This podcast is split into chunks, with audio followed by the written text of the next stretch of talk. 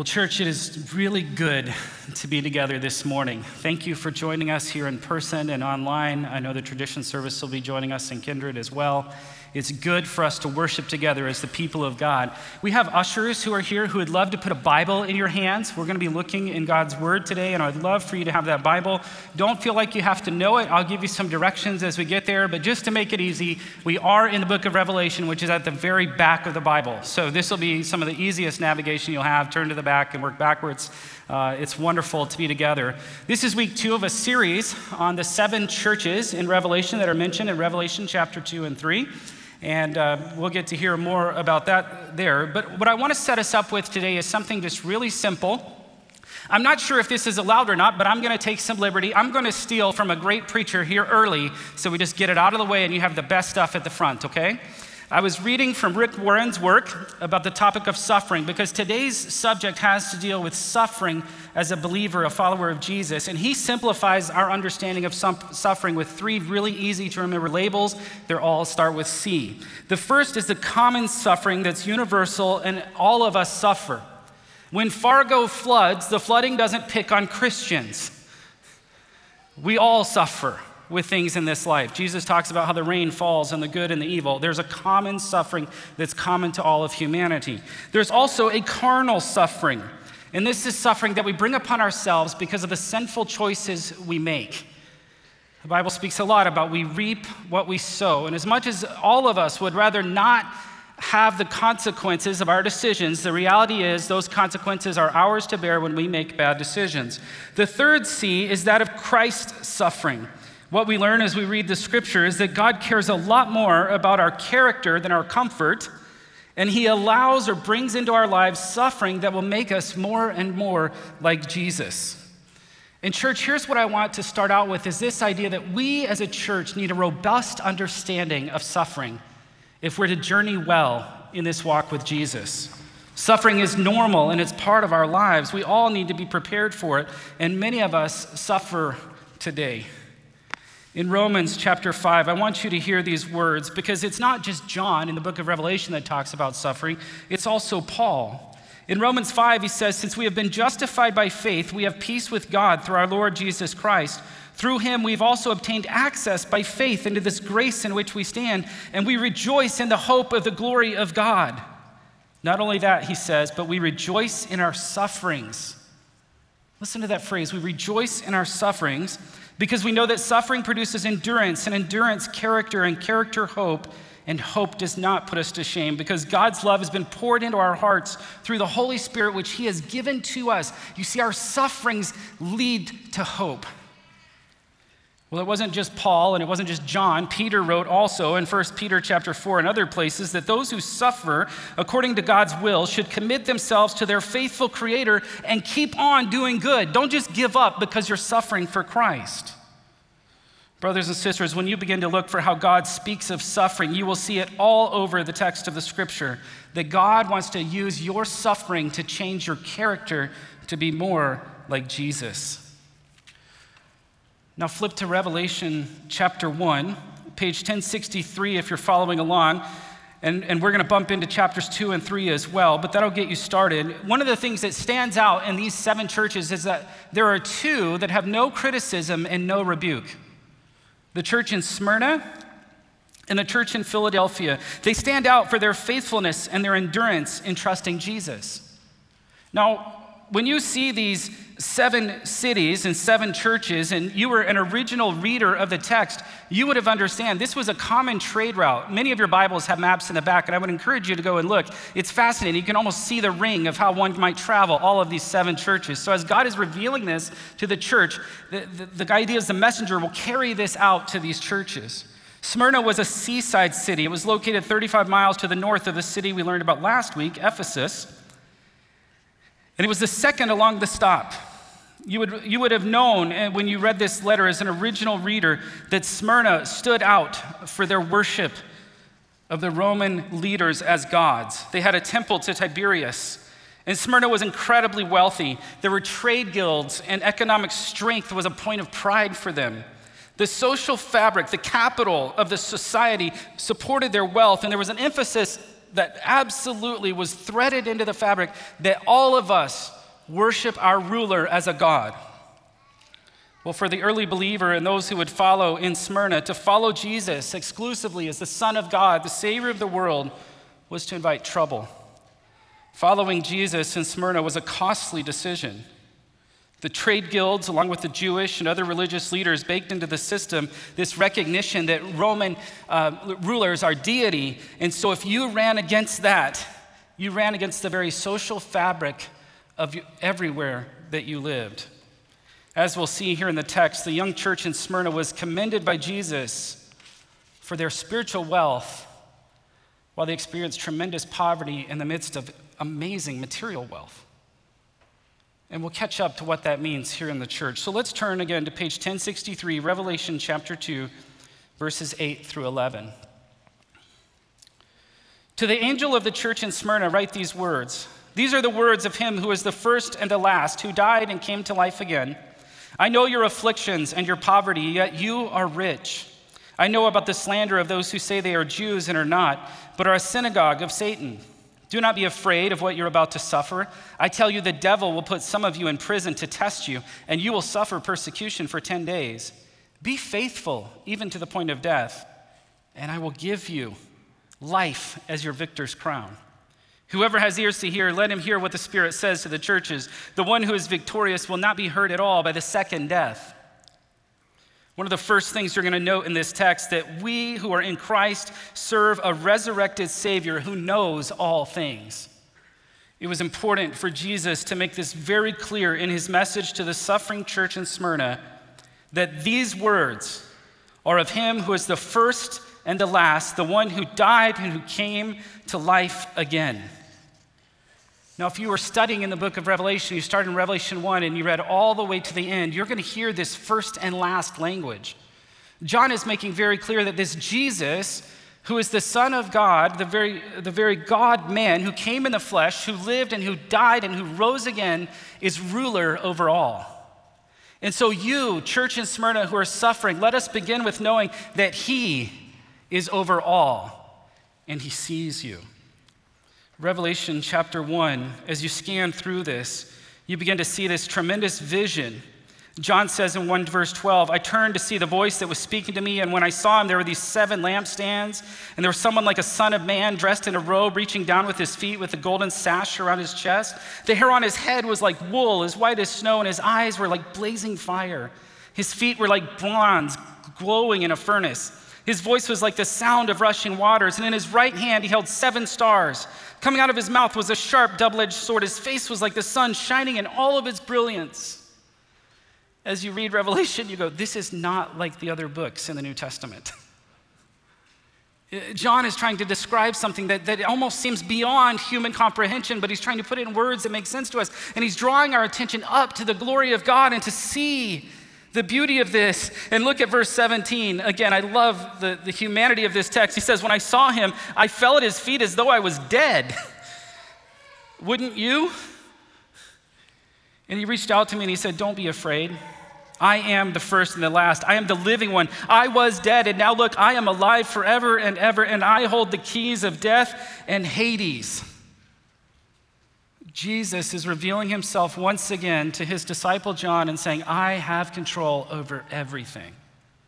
Do not fear. Do not be afraid. And again, we see this resurrection reality in chapter 1, verse 18, that gets picked up again in chapter 2. The one who had died, verse 8, and who came to life again. Now, for you who are students of the scriptures, if you had kept reading and you got to Revelation chapter 22, you might remember this phrase I'm the Alpha and the Omega.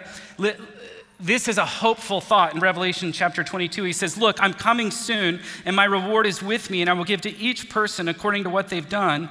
I am the Alpha and the Omega, the first and the last, the beginning and the end. Friends, there is nothing outside the purview of Jesus Christ. Anything that happens to us happens with his knowledge of what is happening. God is not surprised by our suffering. And the foundation of our Christian faith is the historic reality that Jesus Christ raised from the dead. And when the church in Smyrna was suffering, this is where John began, where Jesus began. Yours is a God who is the God of the beginning and the end. Yours is a God who sees all things.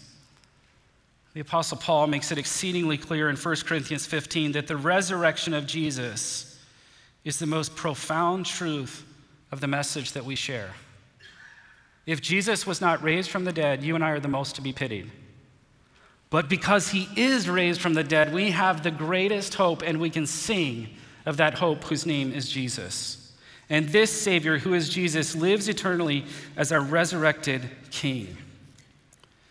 Now imagine with me that, that you were one of these believers in Smyrna and your life was very difficult. In fact, if, if you were an outspoken follower of Jesus, you you were likely to be treated um, as an enemy of the state, and the punishment was often a capital offense. You, you would be tried, and, and you would be set up and killed at the pleasure of the religious leaders, at the pleasure of the government, to be set up as an example and mocked. It's fascinating. Just a couple, uh, maybe 100 to 150 years later, one of John's disciples' disciples, named Polycarp, was, was murdered for his faith in Smyrna. You can go back and read about Polycarp. And he considered it an honor to suffer for Jesus' sake. Because they knew in Smyrna, if you were to trust Jesus, it came at a very high cost. I've tried to imagine this for a moment. Imagine with me you've given your life to a trade and you've experienced a measure of economic success. As a leader among the local trades craftsmen, you enjoy the legacy of being part of a family who is known for their craftsmanship and the quality of their work. Your vision for the future was a gift to you from your grandparents because yours is a family history of being the best of the best. Even your company bears your name. Then along comes a person from another place who spends some time with you and explains how the deeper questions in your heart find answers in a man who was, who was a Jewish rabbi who taught and lived in such a way that it was almost impossible not to listen to this guy. He, he, or she explained to you how tax collectors and Jewish leaders, prostitutes and sinners, and so many more found peace by listening to and following Jesus' teachings. The blind were able to see, the deaf could hear, those who were lame walked again. This Jesus was wrongly accused and murdered on a Roman cross, and three days later, he rose from the dead, and women and men began sharing the story of hope and a God who sees, and a God who hears, and a God who has come to restore the brokenness and make all things new. Your heart pounding, your mind racing, and yet you're strangely at ease. The message of the hope found in Jesus makes sense. Like other disciples, you find that the words of Jesus give you life. And the more you listen to this Jesus, the more you want to follow him because you find in him truth and you want more and more the things of Jesus and less and less the things of this world. And so you begin to share this good news with your family and some of your closest friends at work. And then the message is met with resistance. Those who were once your friends become your enemy. Your extended family begins to distrust you. You notice how awkward they are around you. Even your children don't want to be near you, and your spouse isn't so sure that he or she made such a good decision being married to you. They recognize that if you're going to follow Jesus, it's not just the cost that you'll bear, but it could cost them as well their reputation, their livelihood, all that they are. Your business partners begin to ally against you. What was once easy and predictable is now difficult, and it becomes impossible to find work. Your family gradually, and some not so gradually, disown you. Your friends at the synagogue begin to whisper and they weasel against you. And suddenly you find yourself without work, without family, driven away by your religious community, and in trouble with the law because you took a stand and refused to worship the emperor. Because now you realize that Jesus is the one true God. Friends, this was the church in Smyrna. And they weren't alone. Read the book of Hebrews, that's their situation. What seemed so foreign to me was so common for them. And, and, and this was the message from Jesus. Look in verse 9. I know your afflictions and your poverty, Jesus says, and yet you are rich. I know about the slander of those who say they are Jews and they are not. They are but a synagogue of Satan. Can you imagine the tenderness of hearing that message? Your synagogue rallies against you and calls you the sinner. Those who were once dear to you now curse you. And Jesus says, I see you. I know your afflictions and I know your poverty. Friends, this was the reality for many of the first followers of Jesus. Paul writes in Philippians chapter 4 after receiving a gift from a very impoverished church in Macedonia. He talks about their gift being a fragrant offering and an acceptable sacrifice that's pleasing to God. And then he says, And I know that my God will meet all your needs according to the riches of his glory in Christ Jesus. Though these people around you, church in Smyrna, say that they are Jews, they are not. They are but a synagogue of Satan. And for you who are readers in the text, I would encourage you to go and see where else that phrase is used in Revelation. It's fascinating. The synagogue of Satan. Many who thought they were following God obediently were doing the works of the evil one. And friends, we shouldn't be surprised.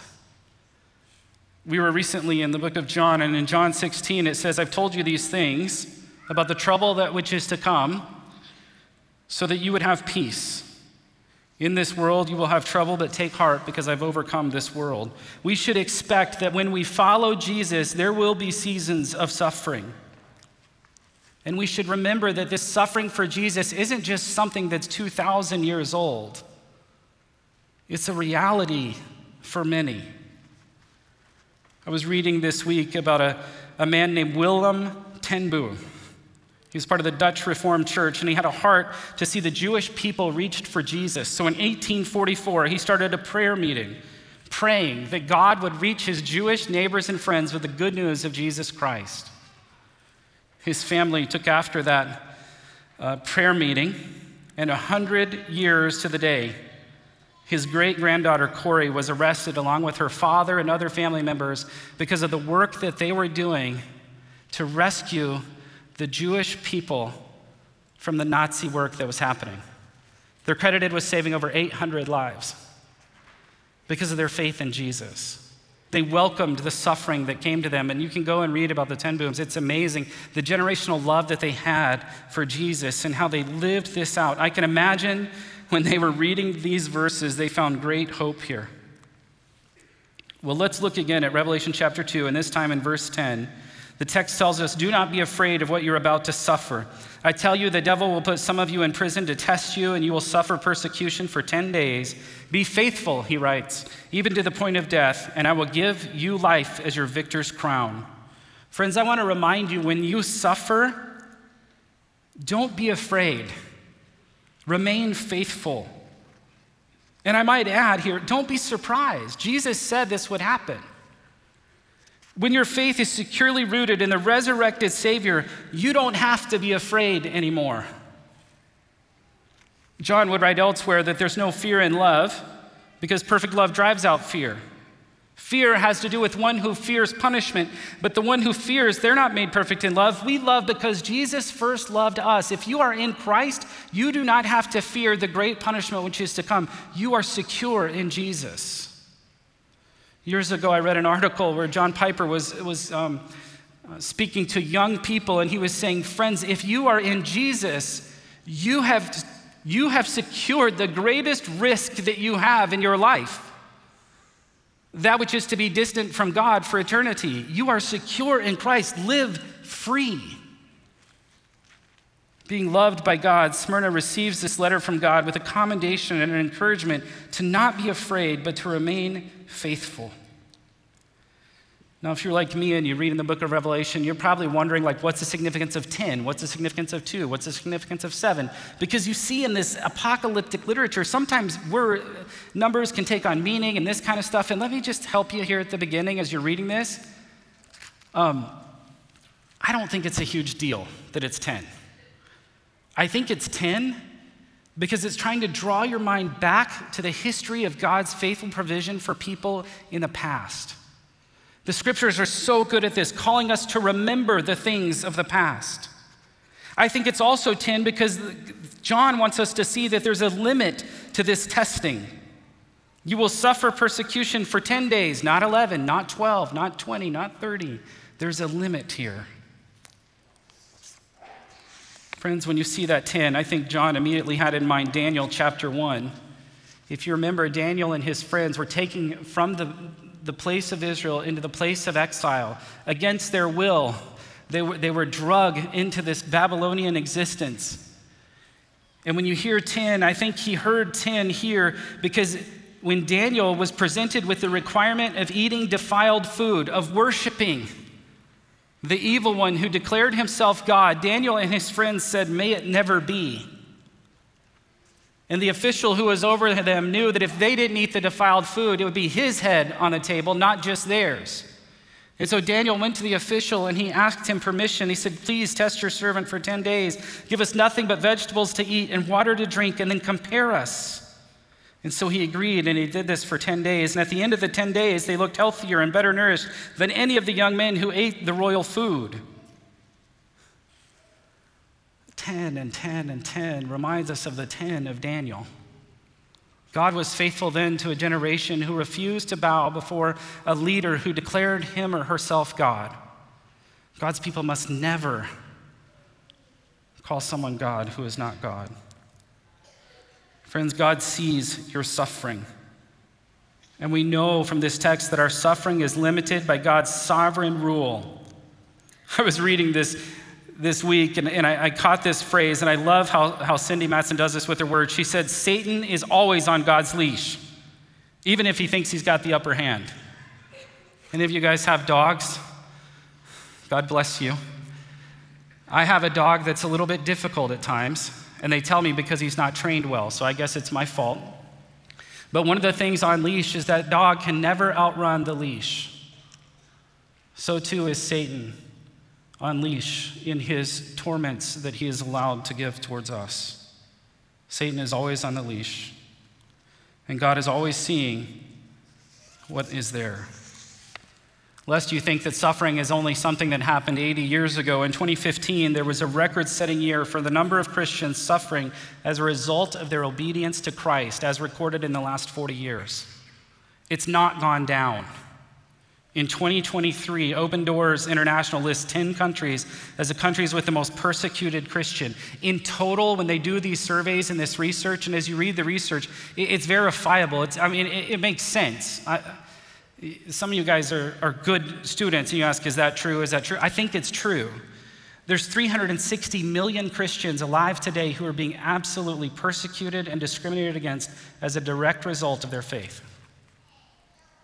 360 million. It wasn't that long ago when that was the population of our country. The top 10 countries are places like North Korea, Somalia, Yemen, Eritrea, Libya, Nigeria, Pakistan, Iran, Afghanistan, and Sudan. Friends, for many, 2023, it's a dangerous decision and a high level of cost to follow Jesus. There are good groups out there like Open Doors International and Global Christian Relief and Voice of the Martyrs who are out advocating for your persecuted brothers and sisters in Christ.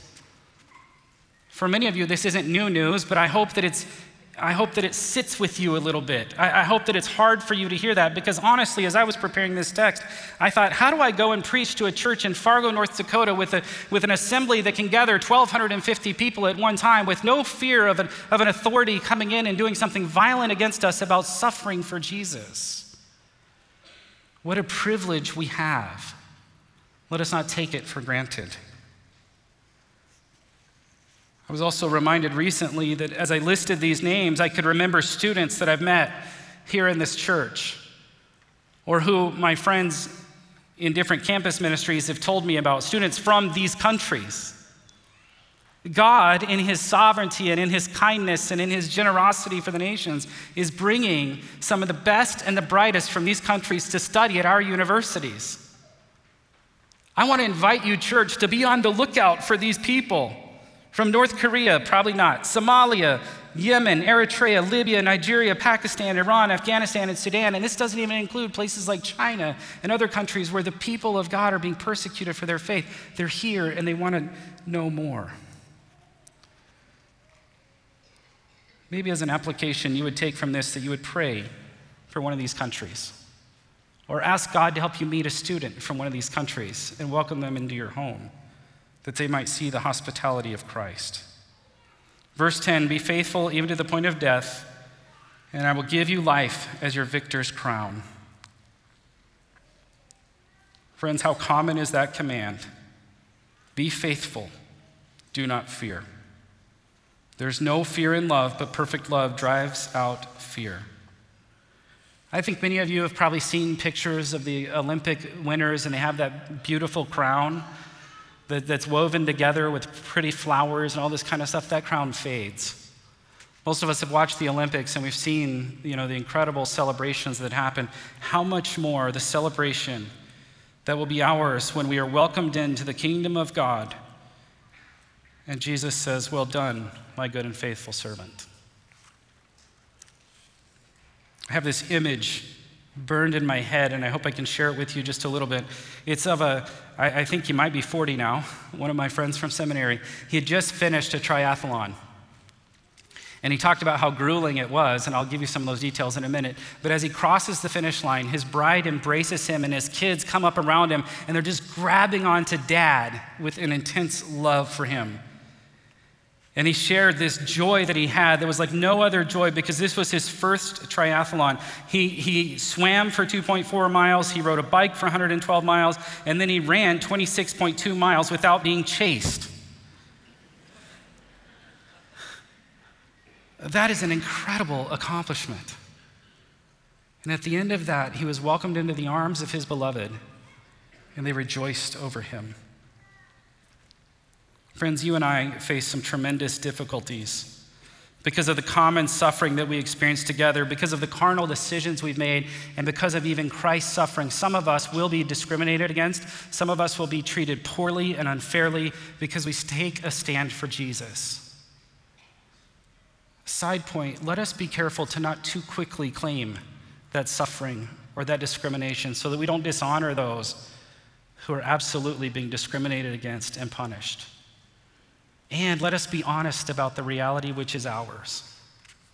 Some of you I know suffer because you're trusting Jesus through your difficulty. So God says, Don't be afraid, stay faithful. And then verse 11 Whoever has ears to hear, let them hear what the Spirit says. The one who is victorious will not be hurt at all by the second death. Brothers and sisters in Christ, your reward is secure in Jesus. There is a second death which is coming. And here is the warning. In Revelation 20 and 21, this second death is the final destination for all who fail to believe in Jesus. They will be separated from God by their sin, and they will dwell in this place of death for eternity. Listen to the words of Revelation 21 8.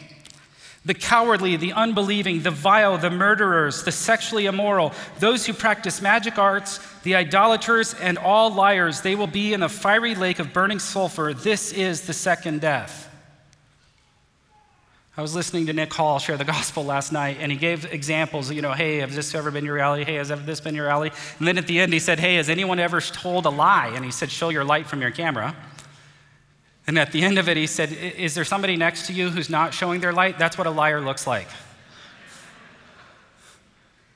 All of us are condemned by our sin before a holy God, and God has interrupted time and space and given you every opportunity to trust Jesus and to follow him. There's an assurance here and a warning. And for those who follow Jesus, there is a crown of life, a new Jerusalem, a new heavens, and a new earth. Brothers and sisters, the church of Jesus Christ has suffered since the beginning. It should not surprise us. We serve a suffering Savior who invited us to come and die to ourselves that we might live in Him. And as we suffer, remember that your reward and your future are secure in Christ. Whatever suffering is brought into your life, it will come to an end. I was with a dear friend, and, and, and she's a little bit older, and her husband passed away. And I remember the pastor who was with him of similar age, and, and he looked at her and he said, Sister, it won't be long till we're together again, will it? For all of us, there's a time coming when we will be with Christ, so suffer well. Struggle is those who remember that your reward and your future are secure in Christ. I want to conclude with this story.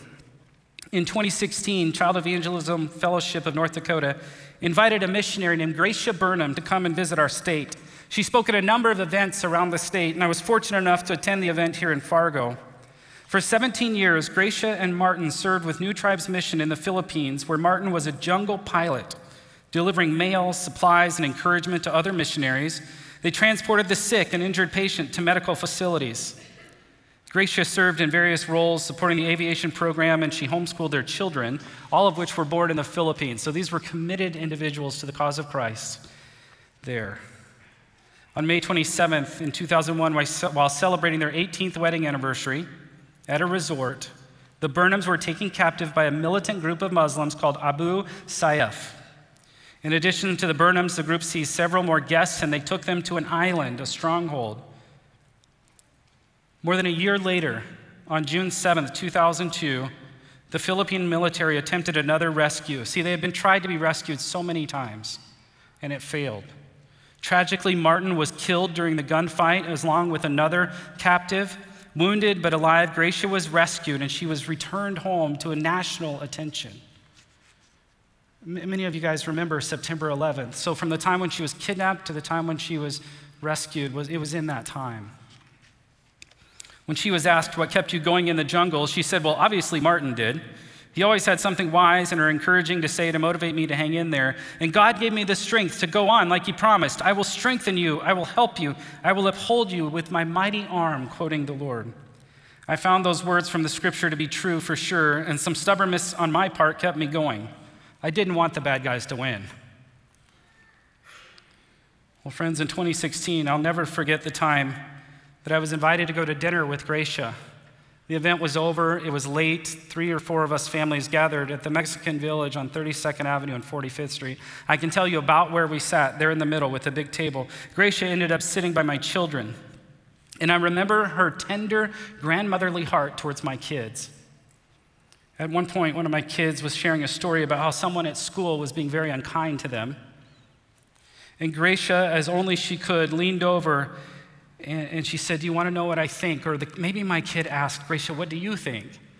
And she said, What I've learned is that it, the best thing for me to do is to pray for that person, to ask God to give me a heart to love that person and to respond to them like Christ would. She said that when she was held captive, God changed her heart for the captors. It wasn't just, I don't want the bad guys to win, it was, I want the bad guys to know Jesus. And she shared how the Lord had been changing her heart towards them and how in the last several years she had been traveling back to the Philippines, yes, to participate, participate in the legal proceedings. Many of those men were arrested and held accountable, but she also went back in the jail. And she shared the love of Jesus with everyone that she had the chance to of her former captives. And today, more than four of them are trusting Jesus. You see, brothers and sisters, we don't always look for suffering, but sometimes suffering comes. And when it does, I want to invite you to lean in to these truths. Allow the fruit of prayer to help you to fight off fear and that you might stay faithful. Entrust yourself to Jesus' care, knowing that your reward and your future are secure in Christ, and remain faithful. Let's pray together. Father God, thank you for your word, and thank you for the church in Smyrna. God, it's so easy for me to read three or four verses and, and, just blink and almost forget about it. Thank you for the opportunity this week to look a little deeper and to see that there are people who've gone before us who suffered tremendously because of their willingness to follow Jesus. God, would you stir up in our hearts a desire to love people from places that for many years have not been kind to Christians? Lord, would you desire, build up within us a desire to pray for our brothers and sisters as they suffer? I remember the missionary in China who prayed, Please don't pray that my suffering would end. Pray that my back would be stronger, that more might know Jesus. God, give us faith like that. In Jesus' name, amen.